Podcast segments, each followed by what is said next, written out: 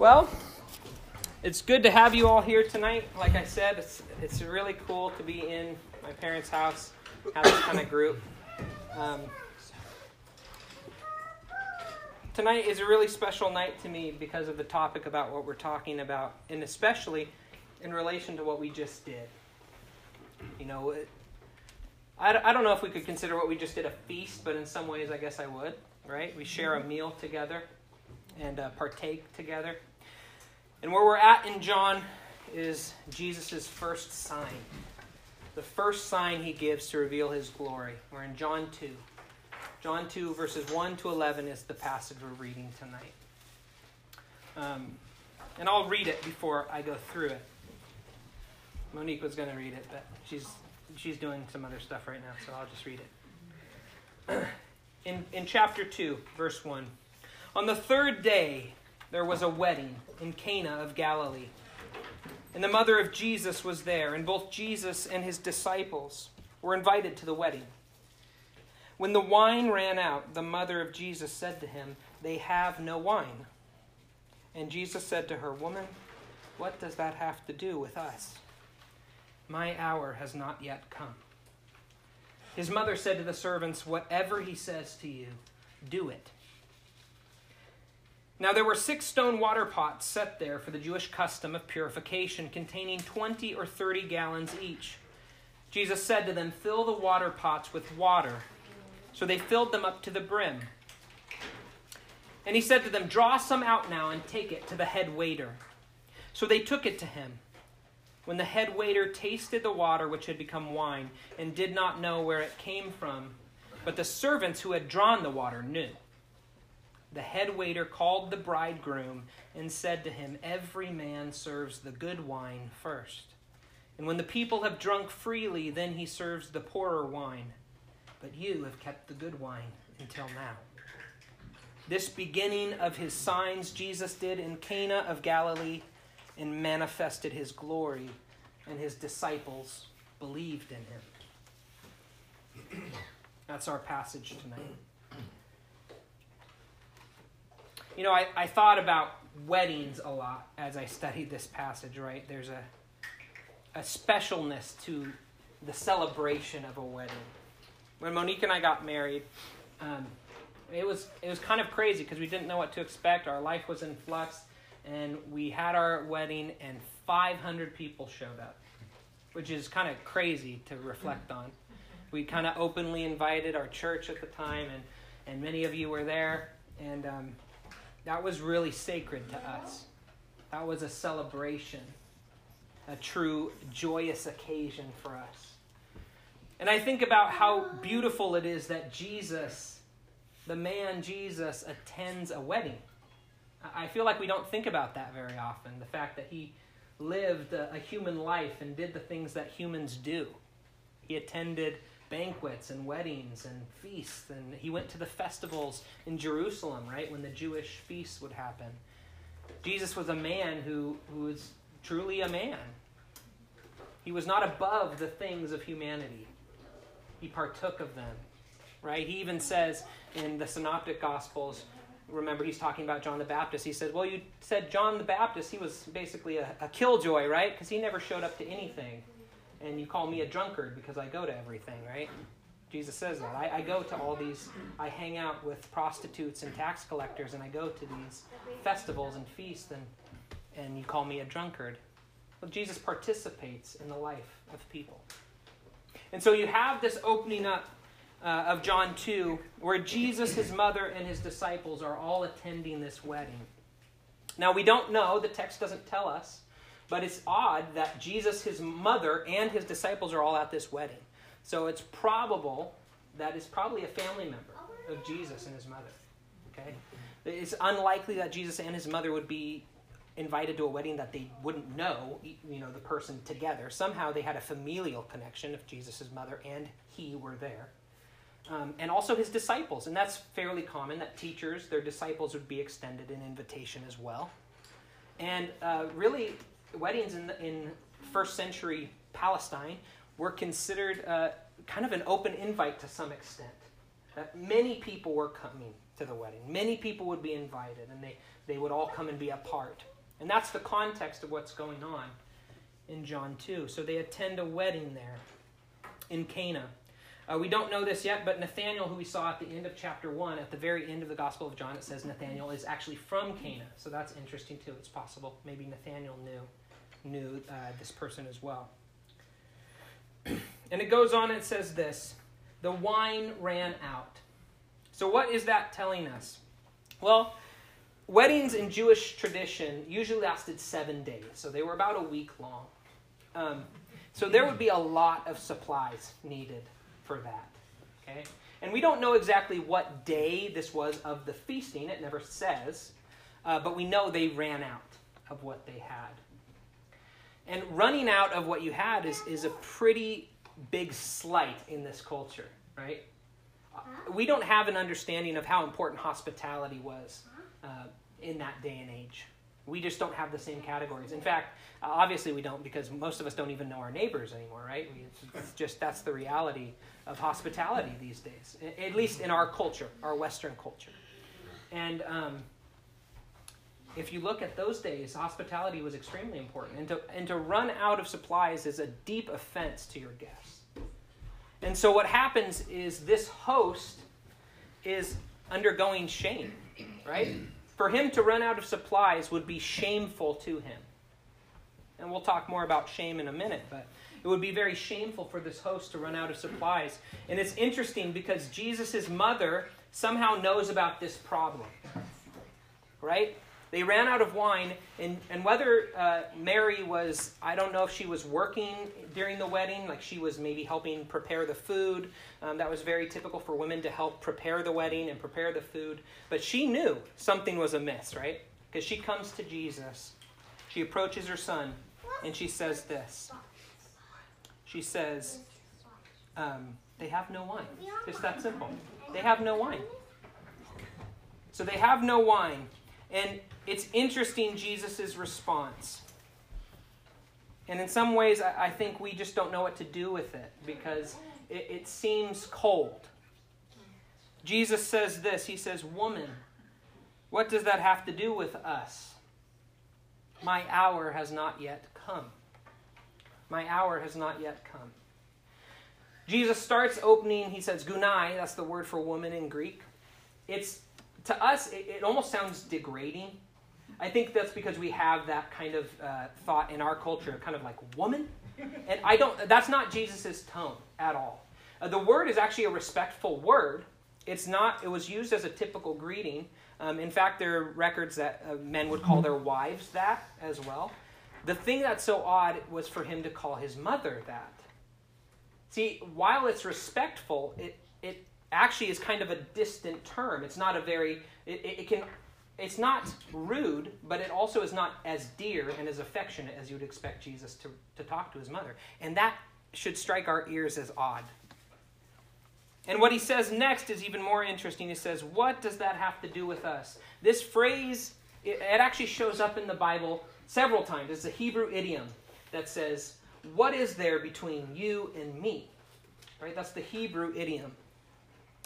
And it shows up in the Old Testament a lot. And it actually shows up two other times in the New Testament, at least, as well. And you know the other two times that it shows up in the New Testament? Jesus is speaking with demons. Mm. The other two times that is said, it is Jesus and a demon speaking. A demon says it to Jesus. Uh, I'm not sure. In one occasion, for sure, the demon says it to Jesus, and I think Jesus says it to Satan in the other. That's odd. Now, I'm not saying Jesus' mother is satanic or anything like that, but what I am saying is that this is a distancing statement. And it's hard for us to know what to do with that. I, I don't think I would go so far as to say it's a rebuke. I don't think it's that harsh. But it is clear that Jesus distances himself from his mother.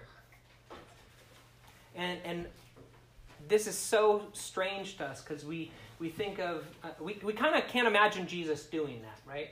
We can't imagine him distancing himself from, from his mother, who was so dear to him. But here's the thing, and I think this is what's going on. And I, I can't imagine how hard this must have been for Mary. But Jesus approaches, or excuse me, Mary approaches Jesus as a son. Mary, the mother, is approaching Jesus, her son. And Jesus, I wouldn't say rebuke, but he distances from that relationship. And what is her response to that? Well, she says, Do whatever he says. She doesn't just kind of accept it and walk off. Jesus' mother responds with persistent faith. See, whereas Mary, the mother, approaches Jesus, her son, Jesus re- kind of reproaches her and he distances himself. Mary, the disciple, approaches her Lord. And Jesus responds. Can you imagine that? How hard that must have been for Mary. Mary, the mother, who breastfed her son, who raised him, who who took care of him when he was injured, who, you know, did all the things that a mother does for a child. And she has to approach Jesus, not with her special and unique relationship with Jesus, but just as any other disciple would. She approaches as mother, and Jesus distances. And she responds with persistent faith like a disciple. And he what? He answers her petition. Mary is not exempt from Jesus as Lord. Jesus is Mary's Lord. And that is so intriguing to me as it's kind of just, it, it seems like an offhanded comment, but there's so much wrapped up in that statement that Mary, in this passage, is the example of faith. She's the example of faith. Just like all these other stories we see in the Bible of, of the person who approaches God and, and they see receive maybe a no or a not now or whatever, and they respond in persistence. There's parables about it, right? The, the Canaanite woman who goes to the judge, there's that parable. And she goes to the judge and she begs, and the judge is an evil man. He says, No, no, no. And she persists and persists and persists. And not because he's good, but because she's so persistent, the judge responds. And in the Old Testament, the intercessors like Moses and Abraham, Abraham in Genesis 18, right? He's interceding for, um, for Sodom and Gomorrah. And he presses again and again. He's got that persistence. And this is not the only time in the Gospels, even, where Jesus is approached with a request and he distances from them and they respond in faith. Remember the, the, the uh, Gentile woman who approaches him and he, and he says,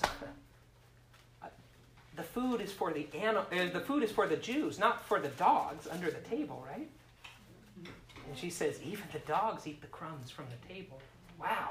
Look at the faith of that statement. Here Mary is tested. Here Mary is tested in her faith. They've, want, they've, they've run out of wine. Jesus, do something about it. You're my son. I've relied on you. Right? Mary's probably a widow at this point. I've trusted in you. I've expected you to provide. Do something, Jesus, my son. Approach me as Lord, Jesus says. Approach me as Lord. And she does with that persistent faith. Do whatever he says. His mother said to the servants, Whatever he says to you, do it. Now there were six stone water pots set there for the Jewish custom of purification, containing 20 or 30 gallons each. So these massive water pots are there, all filled with water for purification, right? The Jewish rite of purification. And it's, it's kind of unknown what they exactly for. It seems to be an exorbitant amount of water for just hand washing. It's you know anywhere from 150 to like 180 gallons. It's a large amount of water. Um, but it could be for ritual purification, as in the body, right? They're there for seven days, that kind of thing. But this ritual purification is, is very important to the, the law of the Jews, right? You must be ritually pure when you are doing these ceremonies, right? You can't be unclean. And so Jesus says, fill those pots with water, so they fill them. And says, draw some out and take it to the head waiter.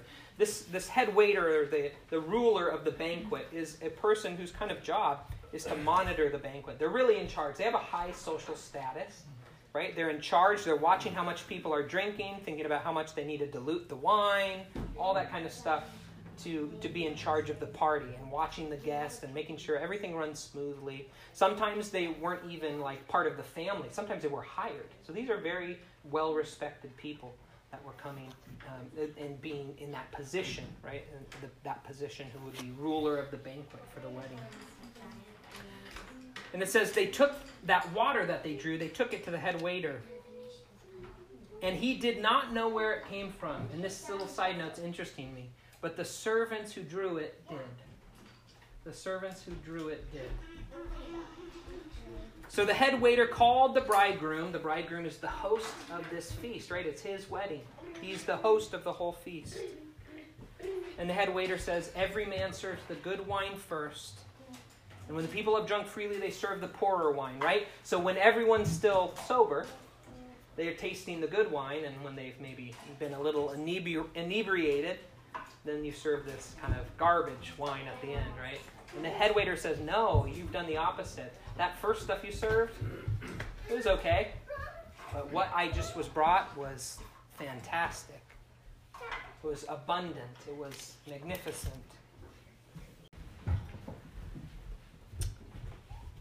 So there's three things we see in this first sign.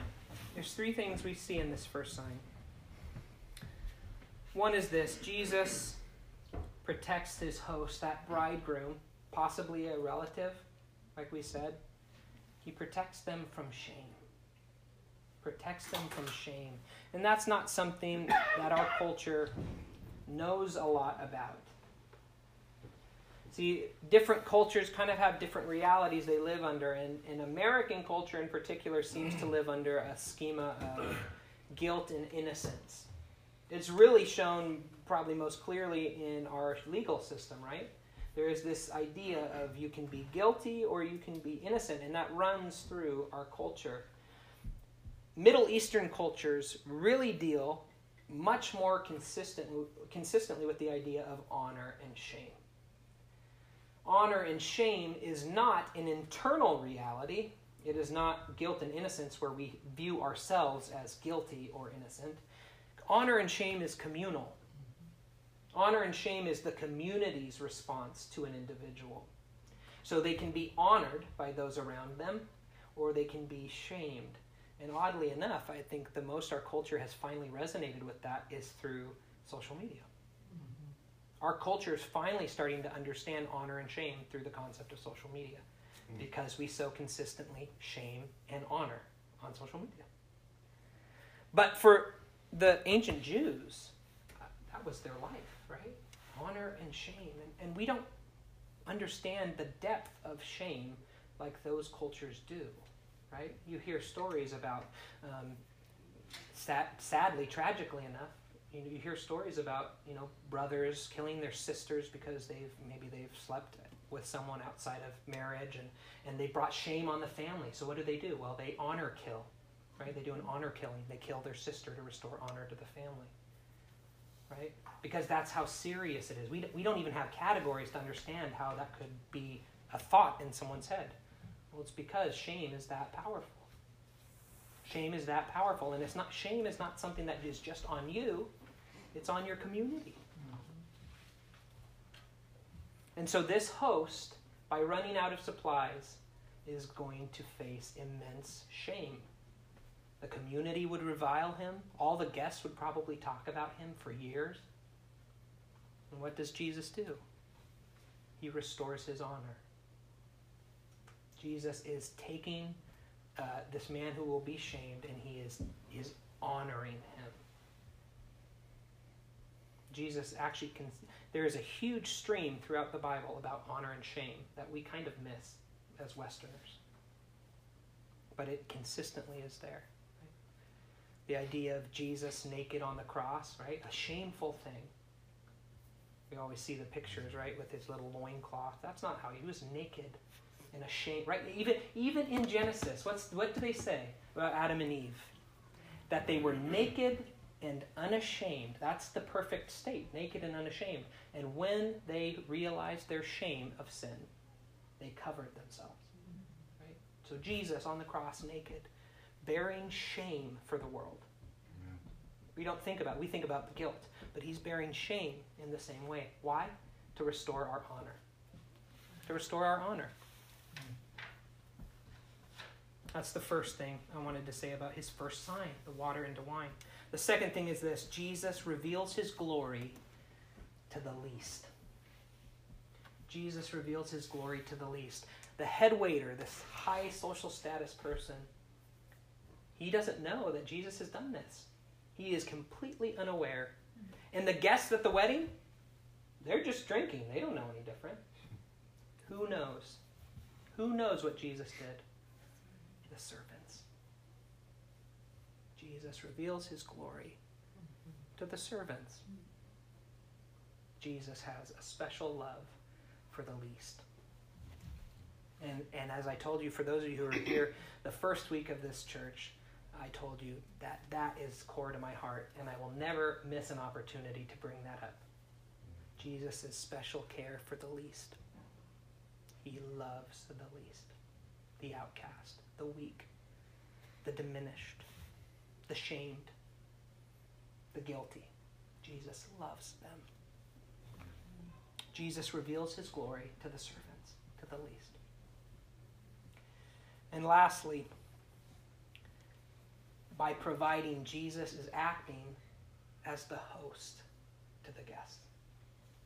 Jesus is acting as the host to the guests. Typically, right, the bridegroom is meant to be the host. And yet, by providing, Jesus is acting like he's the host. Why does he do that? Why does Jesus act as host? Well, what I would say is I think Jesus is acting like his Father. There's a stream throughout the Bible of God the host. And you'll see at the top of your notes I name tonight God the host. We forgot to pass out. That's okay. the. Oh, okay. Oh, sorry, mm-hmm. guys. Sorry. God, God. That's. Sorry. Oh well, you won't see on your notes. But I named I named tonight's tonight's sermon. I named it God the host. And there's a stream throughout the scriptures about God being a host. And it ties specifically to this idea of a wedding. Of a wedding. How does the mm. story of humanity begin? It begins with God hosting a wedding. Adam is alone, and God says it is not good for him to be alone. And so he makes Eve.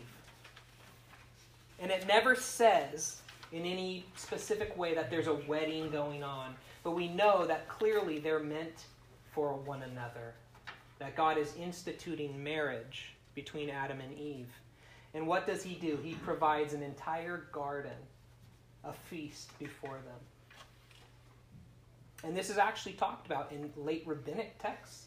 The Jews interpreted that story in that way that God was hosting for them.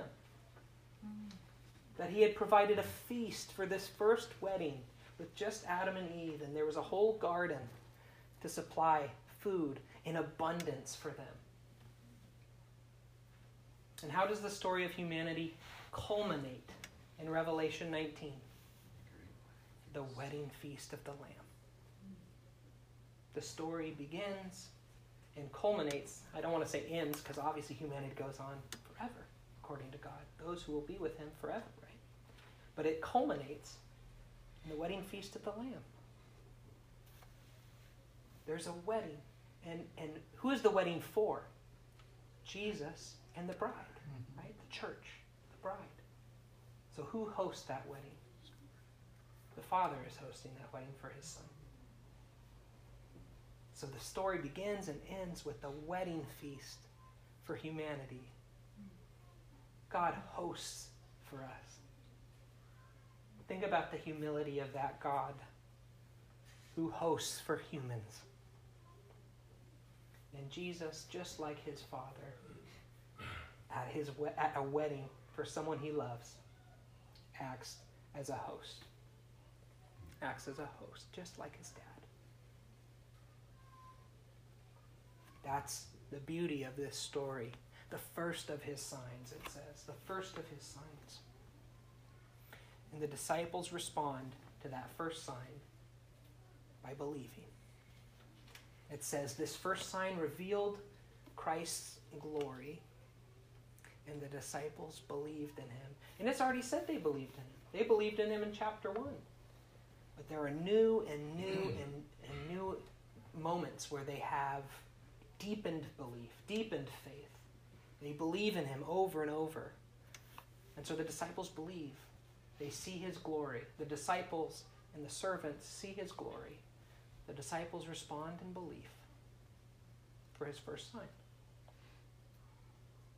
And that first sign is a story of the abundance, the abundance that God has to provide. The six stone water pots, right, turned to wine. An exorbitant amount of water, all wine. What's that? Yeah, that's right. That's a lot of wine. And what's it symbolize? I mean, it's real wine, yes, but it's also symbolic of the abundance of the new age that Jesus is ushering in. That Jesus, in his first sign, in fact, when you go to John 3, what's it going to say? That the Son has the Spirit without measure. Right? The Son gives the Spirit without measure. And the Son does that. And this is a symbol of that. The new age that is coming, the new age of the Spirit, is being started right now with Jesus in this sign. I told you for, uh, for again, for those of you who are here our first week, you know, I told you there were going to be two guiding questions as we walk through this book for me. And one was about belief, one was about the experience of God, and this is a moment of experience, right? You're experiencing Jesus and his glory and, and the miracle. They're tasting of his goodness, right? Drinking the wine, they taste of God's goodness. But the other question was this what does it mean to be a good human? What does it mean to be a true human? What does what can we understand from Jesus' life about humanity and what it means to be human? And I think in particular this this passage is the, one of the core pieces we see is starting to illuminate some of those things about what it means to be human. So I just wrote down a couple reflections here that I wanted to mention about what it means to be human. I think Mary shows us one thing, which is everyone has to approach Jesus as Lord. If there is anyone who has an exception, a direct line, a, a perfect access to Jesus, it is Mary. Everyone has to approach Jesus as Lord. No one is exempt. Everyone has to approach him as Lord.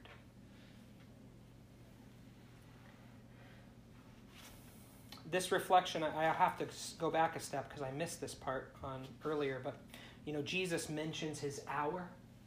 This is the first mention of his hour. And I, I, told you at the beginning of the series what his hour represents. What's his hour? The hour of his glorification. But what does glorification mean in the Gospel of John? Glorification is his death. Jesus' glorification is his death mind boggling in some ways. Jesus' glorification is his death. So Jesus' hour is the time of his death.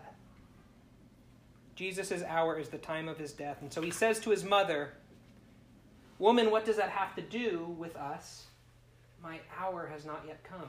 When he's saying my hour has not yet come, he's saying the time for me to die is not here. Right? My hour is not here and yet he responds to her faith. And here is one of the ironic tragedies of this passage is that Mary, in pushing Jesus to do this, is setting him on the path to his death. When Jesus says, My hour has not yet come, he's saying, My time to die has not yet come. And yet, this miracle is the direct beginning of his ministry that will lead ultimately to his death. And how sad as a mother to think about that reality, that to reflect on that reality once he had died. My hour has not yet come, and yet Jesus does it anyway. And the thing that reminded me about being human, and this is something there's no way around, is that there is a cost to doing good. Mm-hmm.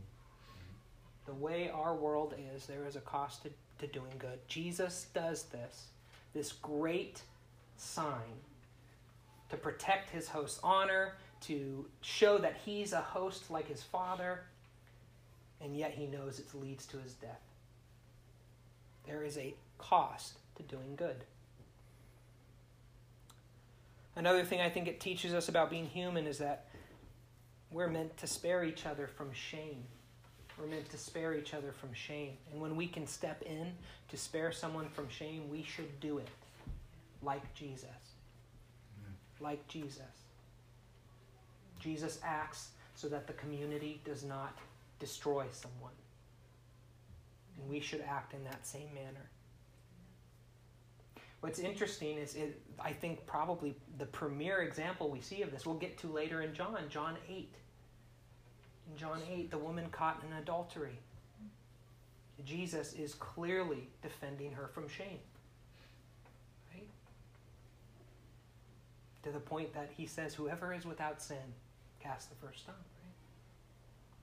That's the shame of the community surrounding her, which ostensibly she deserves, right? In terms of what you actually think about, about what our sin deserves, our sin deserves shame. And yet God removes our shame and restores us to honor because God works to remove sin and its effects. So, whenever we can, we need to spare each other from shame and restore each other's honor. A fourth thing, and this will always be a cry you'll hear me say over and over. I, if you're here for any length of time, I hope you'll hear me say it hundreds of times always think about the least. Always think about the least. God loves everyone. He has a special love for the least. He loves everyone, but he has a special love for the least.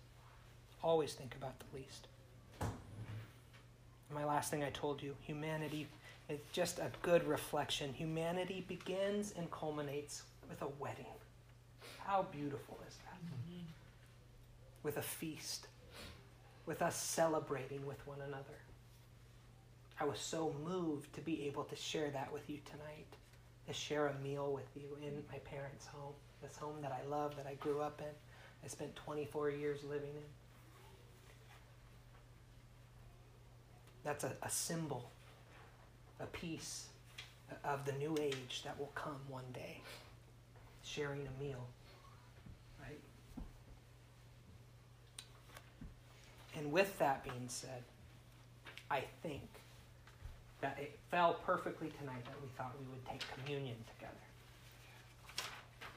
That we would share in communion at the end of this night, that we shared a meal and we would share communion. The story of the wedding feast.